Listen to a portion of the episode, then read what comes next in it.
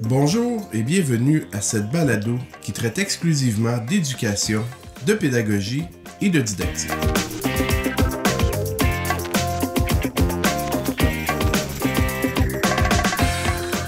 Je m'appelle Marc-André Girard. Bienvenue au rendez-vous pédagogique de l'école branchée.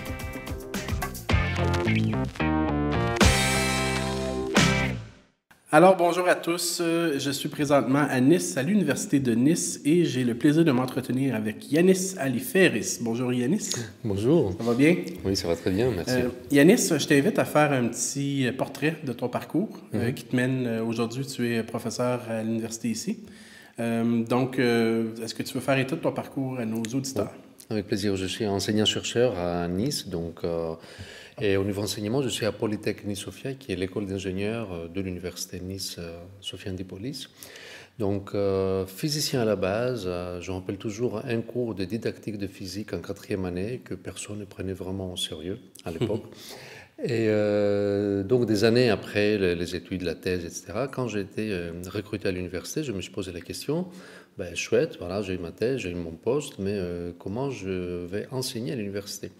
Et je me rappelle toujours, je, suis allé demander à des librairies en France, à, Athènes, est-ce que vous avez des livres pour enseigner à l'université? On m'a regardé, mais vraiment comme un ovni, en me disant, mais monsieur, ces livres-là n'existaient pas. Et, c'est vrai qu'à l'époque, ça n'existait pas. Et euh, donc, je, commençais euh, voilà, à enseigner comme tout le monde, avec, en reproduisant les modèles transmissifs, frontales, voilà, tout ce que j'avais vu. Et petit à petit, j'ai commencé à changer de paradigme et, aller vers quelque chose de, c'est que moi j'appelle plus euh, evidence-based teaching. Donc euh, suivre la bibliographie, lire des livres, bridging the gap euh, entre la, la théorie des didacticiens qui est assez inaccessible pour l'enseignant-chercheur lambda dans l'université qui fait sa recherche en biologie, en physique, en électromagnétisme, comme c'est mon cas et qui n'a pas le temps, qui n'a pas les, surtout les compétences pour accéder à un texte technique euh, des didacticiens adressés à leurs collègues. Mais pourquoi est-ce que tu, euh, tu disais que tu utilisais le, mo- le modèle frontal et puis soudainement, euh, quel est le point de bascule ou est-ce que tu as décidé de changer ton, tes approches pédagogiques? Euh, je pense que la première, euh, la première occasion, c'est des, des entretiens autour de la machine à café avec un collègue chercheur à UBC, University of British Columbia, Oh. euh, qui me parlait de clickers, donc les boîtiers de vote électroniques en bon français, et euh, donc toute l'interactivité qu'il arrivait à construire autour de ça dans l'amphi. Et euh, c'est là où j'ai commencé à lire mes premiers articles scientifiques sur euh, les clickers, les bonnes pratiques, euh, les usages, et petit à petit comment on construit des questions, qu'est-ce que ça veut dire une bonne question, et ça va encore plus loin, taxonomie de Bloom, et qu'est-ce que ça veut dire apprendre, d'après quel niveau. Et finalement, petit à petit, tout ça, ça a commencé à prendre forme et avoir un cadre pour euh, se repérer et être là-dedans. Donc, euh, et euh, je peux dire que ça m'a passionné. J'ai commencé à passer beaucoup du temps à, à lire, à découvrir, donc à faire ma biblio, comme on dirait en recherche, mais euh, dans des journaux qui sont vraiment des journaux des, des- des praticiens. Il y a beaucoup de, biologistes qui publient euh, ce genre de choses, des physiciens aussi maintenant. Euh, donc des, des articles sur l'éducation, mais pour disons, les, les non-spécialistes. Donc, qu'est-ce que, qu'est-ce que tu fais en classe euh, dans ce cas-là maintenant? Voilà, et actuellement, donc, ça fait quelques années que je fais ce qu'on appelle la classe inversée, flipped classroom. Donc, euh, j'ai, euh, une fois que j'avais compris euh, le, que finalement j'étais beaucoup plus utile euh, auprès de mes étudiants en présentiel pour les accompagner dans euh, les niveaux d'apprentissage élevés, donc analyser, synthétiser, évaluer, plutôt que de leur présenter l'information, euh, tout le blabla, euh, qui peut être disponible par ailleurs maintenant. Donc une fois que j'ai senti ces besoins, donc j'ai euh, gagné du temps en amphi, en présentiel, en externalisant tout ce qui est présentation de, contenu. Donc j'ai tourné des vidéos sur fond vert, etc. Et j'ai remplacé ces temps euh, principalement par des questions clickers dans l'amphi avec de, le peer instruction, donc l'apprentissage par les pairs. Et euh, voilà, toutes ces techniques qui se font dans l'amphi avec le travail en groupe. Après, ça s'est généralisé, euh, les mêmes groupes pérennes au, au niveau de, de TD. Et après, j'ai équipé de, des salles TD avec des tableaux blancs pour que le travail en groupe puisse vraiment avoir lieu. Et, quelque part, je, pense que j'applique les choses qui, qui, se font beaucoup dans le primaire en France, mais qui ne se font pas du tout dans l'université parce qu'on est tous autodidactes et on se base sur l'intuition. Et l'exemple que je prends souvent, c'est qu'avec mon intuition, le soleil tourne autour de la Terre. Et si je me base seulement sur mon intuition et mon expérience personnelle, je ne pourrais pas aller plus loin. Donc, euh, quels sont les résultats de tes nouvelles approches euh, par rapport à tes élèves? Qu'est-ce que tu as pu observer en termes qualitatifs, mais aussi en termes quantitatifs? Donc, peut-être le résultat, est-ce que ça, ça, a varié euh, à la hausse, à la baisse, ou c'est demeuré pareil? Et aussi en termes quantitatifs, les élèves ont réagi comment par rapport à ça? Alors, les élèves au début, ils sont assez, assez déroutés parce que c'est euh, globalement, c'est pas comme ça que euh, qu'ils ont vu euh, un cours, c'est pas comme ça qu'ils imaginent les cours. Donc, dans leur imaginaire, un prof à l'université, ben, il est là dans un amphi faire un cours magistral et poser peut-être des questions du genre est-ce que vous avez des questions? Est-ce que vous avez compris? Et au bout de quelques secondes, continuer. Voilà. Quelqu'un qui pose vraiment des questions assez challenge avec euh, un choix de réponse assez nuancé, où il faut vraiment réfléchir, où il faut voter une première fois, discuter avec les voisins, voter une deuxième fois, faire un débat en classe, etc. Ben, c'est quelque chose d'assez euh, assez nouveau pour eux. Et euh, donc il y a toujours au début un peu de résistance.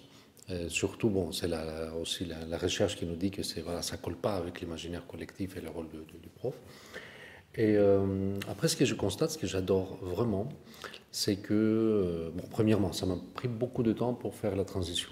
Ce c'est pas quelque chose qu'on fait comme ça. Mhm. Euh, et je fais l'erreur d'aller euh, directement, de franchir les pas à une seule année. Alors que si c'était à refaire, j'irais en, parfois pas plus petit, de façon plus progressive, à petite dose, et je pense que c'est la bonne manière. J'étais tellement enthousiaste que quand j'ai eu des, un financement pour un projet qui s'appelait à l'époque euh, de pédagogie innovante. Voilà, c'était le moment de, franchir euh, la ligne et d'aller très loin. Mais euh, donc, ce que je disais, c'est que j'ai fait par finalement, j'ai franchi les pas d'un seul coup, mais après j'ai ajouté progressivement autre chose. Et par exemple, depuis quelques temps, chaque semaine, autour de vidéos en ligne, etc., le flip classroom classique, ils ont des activités à faire. Et une des activités, c'est d'interagir euh, sur un forum autour de ce qui n'est pas clair. Donc, The Muddiest Point, une activité assez classique euh, qu'on trouve chez les anglo-saxons. Et, là, pour la première fois, je vois quelles sont les questions que mes élèves, euh, futurs ingénieurs, se posent vraiment. Et donc, je peux réagir et répondre à les questions qu'ils ont, eux, à se poser. Et ce qui est génial, c'est que parfois, ils se posent des questions qui sont excellentes, des questions que je ne m'étais jamais posées alors que j'enseignais le cours depuis des années. Et je trouve ça euh, extraordinaire, arriver à, à, voir cette information, vraiment, qu'est-ce qui se passe dans leur tête, qu'est-ce que, comment eux, ils appréhendent les choses, qu'est-ce qu'ils qu'est-ce qu'ils font avec ces contenus et sortir de ce que nous, on imagine qu'ils sont en train de faire. Et au niveau des résultats, est-ce que c'est comparable? Est-ce que... Hum. Alors là, euh, je peux dire que moi, je n'ai pas fait une vraie analyse scientifique par rapport aux résultats. Et en même temps, euh, j'ai changé tellement de choses, j'ai changé aussi la façon d'évaluer. Donc j'ai traduit beaucoup de, concepts. Parce qu'en physique, il y a... Euh, quelque, part, c'est qu'il y a initié ces changements, surtout dans les physiciens, ça vient des années 90 à peu près, le FCI, le Force Concept Inventory, et les premiers articles qui ont montré que les étudiants en physique, en mécanique, mécanique du mouvement, ils pouvaient être capables de résoudre des, des exercices, des problèmes, les équations, les maths, et en même temps avoir des concepts d'Aristote alors qu'ils utilisaient la physique de Newton. Et les deux euh, coexistaient euh, sans que personne ne s'en rende compte. Et donc, je commençais à introduire dans mes évaluations aussi une partie sur les concepts, les questions cliquaires, c'est sur les concepts, et à travailler sur les deux parallèlement. Donc, ce que je dois dire par là, c'est que je n'ai pas euh, un résultat chiffré pour dire leurs, euh, leurs évaluations ont été, euh, ont progressé de 10, 20%. Donc, je n'ai pas donné un chiffre comme ça. Ce que je vois, c'est que globalement, ils ont une, je dirais, c'est vague, mais une meilleure compréhension surtout des concepts sous-jacents de la théorie. Et deuxièmement, on voit peut-être un peu moins de choses, mais euh, on, le voit mieux en profondeur et surtout travailler par eux. Travailler vraiment euh, et accompagner dans, euh, dans tous ces développements. Le retour que j'ai après des années, un certain nombre d'étudiants, maintenant ça commence ils ont toujours un, retour positif. ils reviennent toujours en me disant finalement c'était très bien ce qu'on a fait, c'était différent, ça nous a dérouté au début, mais voilà, c'est des choses qui restent et qu'on garde pour la suite. Par rapport aux, collègues, les mm. autres profs, est-ce que il y a un inconfort par rapport à ça? Est-ce qu'il y a d'autres qui ont, qui ont décidé, hey, c'est une bonne idée, je vais essayer moi aussi? Hmm. Est-ce que comment c'est vécu à l'interne? Oui, euh, donc souvent je dis qu'en ce moment, euh, je ne sais pas combien de temps ça va durer, on, vit dans un état quantique avec deux, euh, dans deux états quantiques qui sont superposés. Donc on vit dans, les deux paradigmes, le paradigme qui dit qu'en gros, je caricature, hein, il suffit de, que les étudiants viennent avec du cerveau disponible et nous on est là pour le remplir bien comme il faut. Et notre paradigme qui dit ben non, il faut le construire, il faut que, créer les interactions entre les pairs, il faut les mettre dans des situations d'apprentissage. Donc, euh, et c'est dans ces directions que je travaille. Donc, euh, je suis en partie euh, déçu parce que je n'ai pas pour l'instant réussi à créer un changement, euh, la vague de marée qui allait tout modifier. Ça, va venir. Pour l'instant, j'essaie de donner les moyens. Donc, on a un certain nombre de, clickers que distribue aux étudiants en début d'année, récupéré en fin d'année. Donc euh, l'infrastructure est là et toute la gestion des clickers, donc tout ça c'est fait. J'ai quelques collègues qui les utilisent aussi dans d'autres cours, sans aller vers le cours inversé, donc dans un cours traditionnel qui injecte un certain nombre de questions. Euh, j'ai réussi à faire équiper un certain nombre de salles avec des tableaux blancs tout autour pour faciliter le vrai travail en groupe, visible par l'enseignant et pas sur un bout de papier que mhm. personne ne peut vérifier. Voilà, je ce sont des, approches plutôt simples. Je dire, dans une bonne école primaire, ça, ça marche comme ça, mais à l'université, euh, comme je disais tout à l'heure, c'est pas, pas comme ça que ça marche.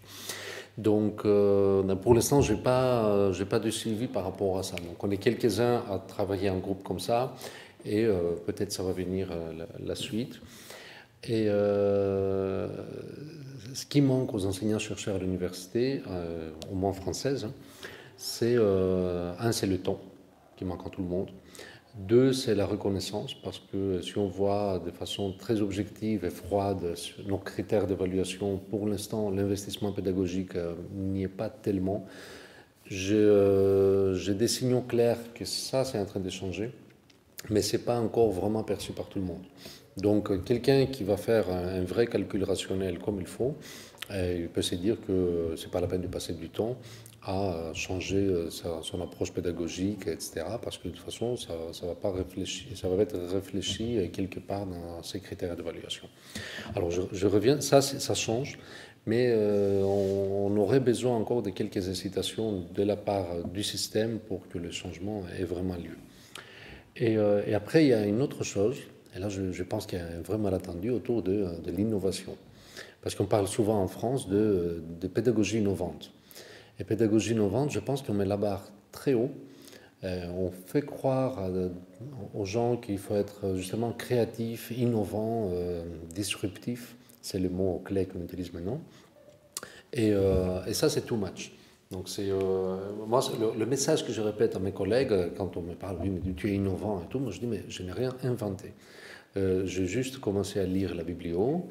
J'essaie d'être au courant de ce qui est publié et je vois des idées qui, euh, qui sont validées d'abord par la recherche, donc euh, voilà, avec les p-values, les tests statistiques et tout ça, et, et, qui sont validées aussi par une théorie derrière, comment on apprend. Euh, parce que la plupart des enseignants-chercheurs, comme on n'a pas de vraie formation en pédagogie, on ne sait pas comment on apprend. On n'est pas au courant des avancées, de, des state of the art euh, aujourd'hui. Qu'est-ce qu'on sait sur l'homo sapiens et son cerveau en, mode apprentissage? Donc chacun part avec son intuition, ses modèles personnels qui ne sont pas forcément les bons. Donc voilà, moi je vais piocher là-dedans des idées qui me paraissent... Euh, euh, intéressantes et j'essaie de les adapter dans le contexte euh, voilà, précis de mes étudiants, de ma formation. Mais il n'y a pas une vraie euh, créativité, il n'y a, pas, d'innovation dans ce que je fais. Voilà, je me base sur des, principes qui, sont, qui sont là. Et donc, parler d'innovation pédagogique, voilà, moi je, je, parle plutôt de evidence-based teaching.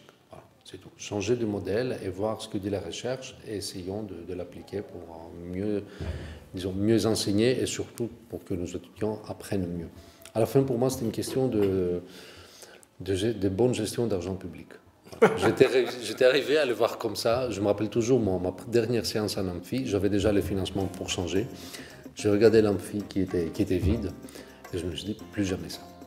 Je change écoutez, ça m'a fait plaisir. Merci beaucoup, Yanis. Moi aussi, ça m'a fait plaisir.